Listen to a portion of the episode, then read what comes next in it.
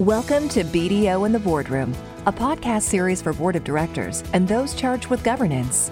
Each episode features a topical discussion with board peers and subject matter experts on both trending and timeless boardroom issues, covering a myriad of issues, including, but not limited to, mitigating risk in the increasingly digital world, navigating your board career, from landing your first board seat to succession planning in support of the next generation, to other top of mind issues such as ESG reporting, shareholder activism, and the insights we share through the BDO Center for Corporate Governance and Financial Reporting. Be sure to rate, review, and subscribe on iTunes or Spotify. Let's get started.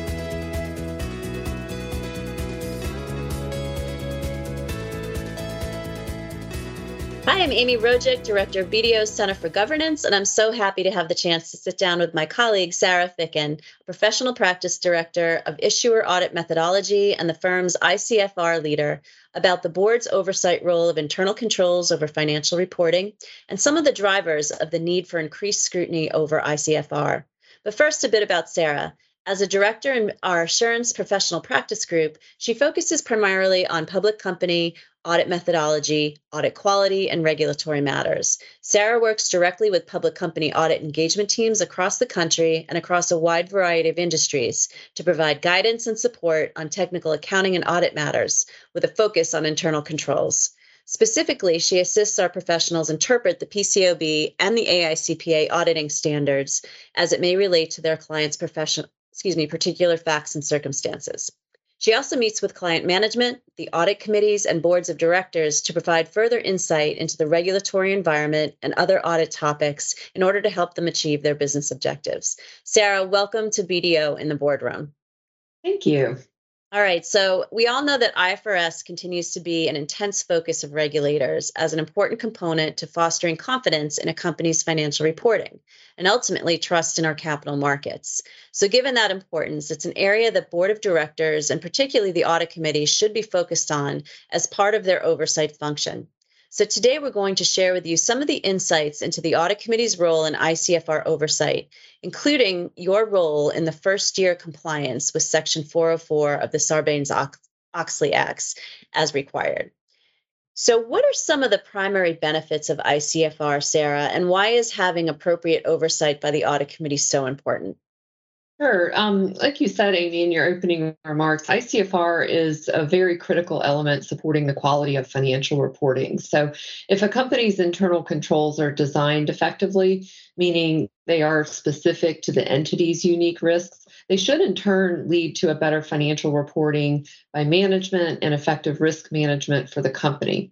I always say that if management and the board of directors view ICFR as just a compliance exercise, that's generally all it will be. So, you know, there's a lot more to gain from having a strong internal control environment that goes beyond just compliance. So, that should be a primary focus of those in governance. Yeah, no, that's that's a great point. I think a, a, lot of folks get caught up in just thinking of it as a check the box client uh, compliance mentality when in fact it's really very important component of the entire risk management function of the business. So Sarah, going a little deeper, what do you view as the audit committee's role in ICFR oversight and planning, and specifically for first year compliance with 404A and 404B, and maybe clarify what each of those are? Sure. So, Section 404 of the Sarbanes Oxley Act is what requires management to have an internal control environment. And Section 404A requires an annual assessment from management uh, on the effectiveness of internal controls, as well as a quarterly certification uh, in the 10Q and the 10K, uh, respectively. And then 404B is the element of the Sarbanes Oxley Act that also requires the independent auditor to issue a separate opinion on the effectiveness of management's internal controls. Um, so the, the design and implementation of a, a, strong internal control environment is really a pivotal step towards a company's growth and, and maturity as a public company. And it can be a, a fairly significant undertaking just depending on management's readiness. So, trying to implement controls across all the, the business cycles in a single period can definitely be overwhelming which is why I think it's important for the audit committee to encourage that early planning leading up to when management and, and ultimately the independent auditor are going to be required to uh, report on the ICFR. So, supporting management in securing the right resources prior to that implementation, whether it be hiring of additional internal resources or perhaps engaging an external consultant, is just one of the ways that the board could really help facilitate a smooth implementation. And uh, additionally, the, the audit committee really should be familiar with management's process to identify risks in the entity and what are management's processes and controls to manage those risks.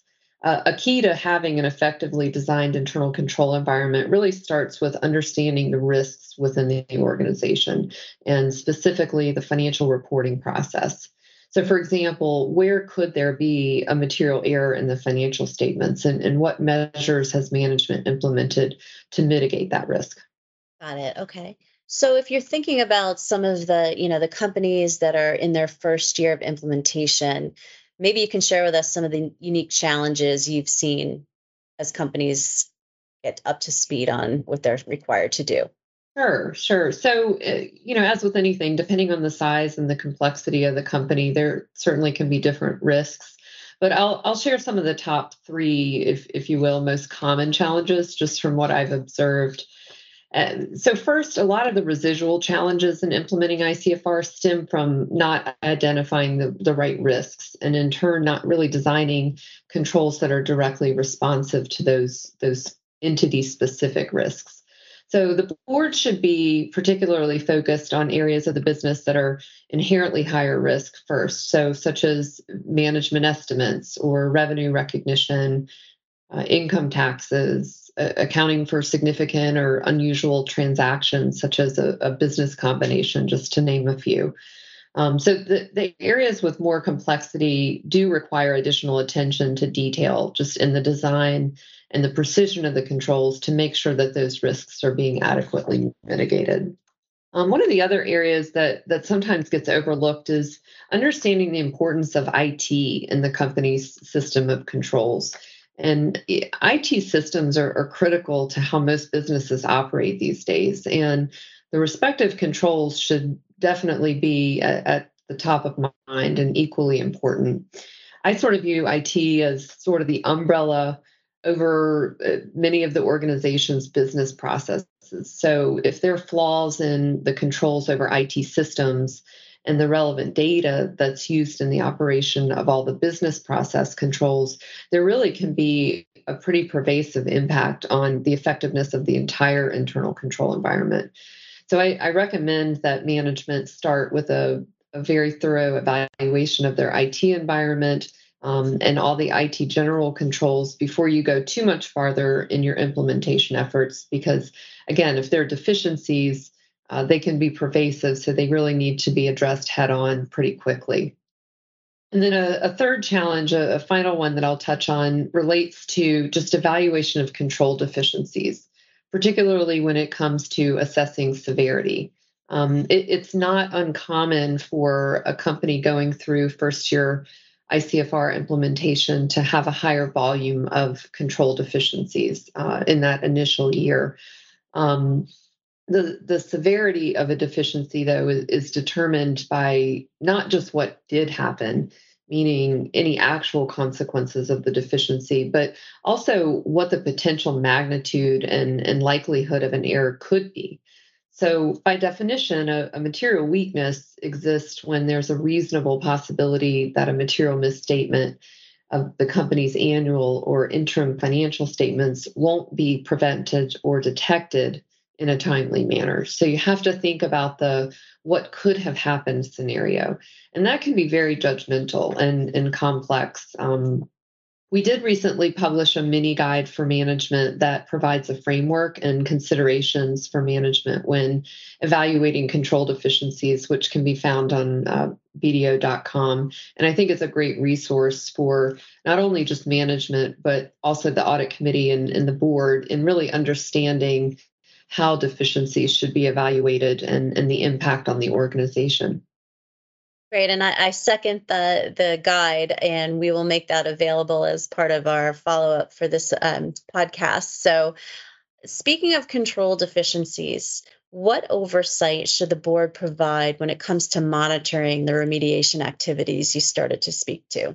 Right. So, depending on the severity of any deficiencies, the board really should make sure to, to gain an understanding of the root cause of the deficiency or, you know, what broke down and what are management's plans to remediate. And then further, hold management accountable for those remediation plans. The SEC is, is very focused these days on an entity's timely remediation to material weaknesses just because these deficiencies can directly impact the quality of the financial reporting and just overall reliability of the financial statements to investors. Got it. Okay. So so could you talk to us then maybe about the importance of some of the transparent communications and some best practices that boards should consider consider adopting to ensure that this process goes as smoothly as possible? Absolutely. Um, setting the right tone at at implementation and really leading up to the implementation of ICFR really establishes oversight expectations going forward. D- timely, transparent communication just between management, your internal auditors, external auditors, you know, any consultants if they're engaged is very important. And uh, the earlier issues are identified, the sooner management can take remedial action, and then just make sure that there's sufficient time for any remediated controls or processes to operate prior to the annual assessment date. I think setting up a regular cadence of touch points with management and the auditors, you know, even between the more formal quarterly audit committee meetings can be very effective in maintaining that open dialogue and, and making sure that management understands you know the the board's involvement and the audit committee's involvement and that um, you can really hold management accountable as well as the internal auditors and external auditors yeah, no, that's a great. And I, I, think a lot of times when we think about some of the required communications that the audit committee is expected to be having with the audit, the um, external auditors, it's an important aspect to really talk about the internal control environment and things that we're noticing as we go through the audit. To your point, on a very timely basis, because the sooner these things can be addressed and identified, the sooner you can start putting effective mitigation plans in place. And I dare say that regulators have pushed back very heavily on organizations who've been experiencing significant deficiencies, material weaknesses, who are not evidencing their remediation plans in a timely fashion. So I, I, think that's a point that should be made very strongly, particularly to the companies that are, you know, working through a lot of these um, deficiencies already and that need to understand kind of the the urgency. I would say that the regulators are putting on having a very highly effective internal control environment. I agree completely. So, so looking ahead, uh, what are some of the suggestions you have for how boards and audit committees can stay engaged with management and provide ongoing oversight of ICFR after the initial adoption? So the initial adoption, I mean, it, the ICFR certainly isn't a one and done exercise. Um, oversight and management of ICFR is an ongoing effort, and uh, should be at the forefront of the board's mind each period. So, especially as there are changes in the business and the regulatory environment. So, for example, if a company acquires another business, there are unique risks around that purchase accounting or the integration of the new business, um, perhaps changes to existing processes that are going to need to be considered in a, in a company's internal control environment. And then, uh, with the anticipated disclosure requirements around ESG initiatives and cybersecurity, there will undoubtedly be an impact on entities' risks and their processes. And in turn, there'll need to be some enhancements to the control environment. So it, it's certainly an, an ongoing exercise and, and kind of an iterative process. But you know, having those early discussions with management about what's changing in the business or, or, the economy or the environment and how are they going to respond to those changes is is important for just allowing sufficient time for management to respond and design and implement controls effectively without that rush to solve mentality Yeah, that's a great point, and I and I like that you started out with this isn't a one and done exercise. As certainly as we're kind of anticipating significant rulemaking that the SEC has promised, both with respect to cybersecurity that you mentioned, as well as climate change disclosures um, and other aspects of you know the business as risks change and as your you know business strategy may change in response to whether it's economic pressures or or just transitional business opportunities, I think the board really needs to be in step with management with respect to how does, you know, the controls around reporting and disclosure need to adjust to all of those things. And I think keeping that top of mind and making that a regular agenda, particularly during your audit committee discussions, I think is really a critical step that that boards can can adopt and, and make sure that they're holding management and the auditors accountable for, you know, looking at the uh, overall internal control environment and changes that may need to be made. So, Sarah, it was really a pleasure speaking with you today. And I want to thank you for being my guest and to our audience for tuning in to another episode of BDO in the Boardroom. Great. Thanks so much, Amy. Thank you for listening to BDO in the Boardroom. Past episodes and related insights are available at bdo.com slash BDO Boardroom. Or you can go to iTunes or Spotify to rate, review, and subscribe.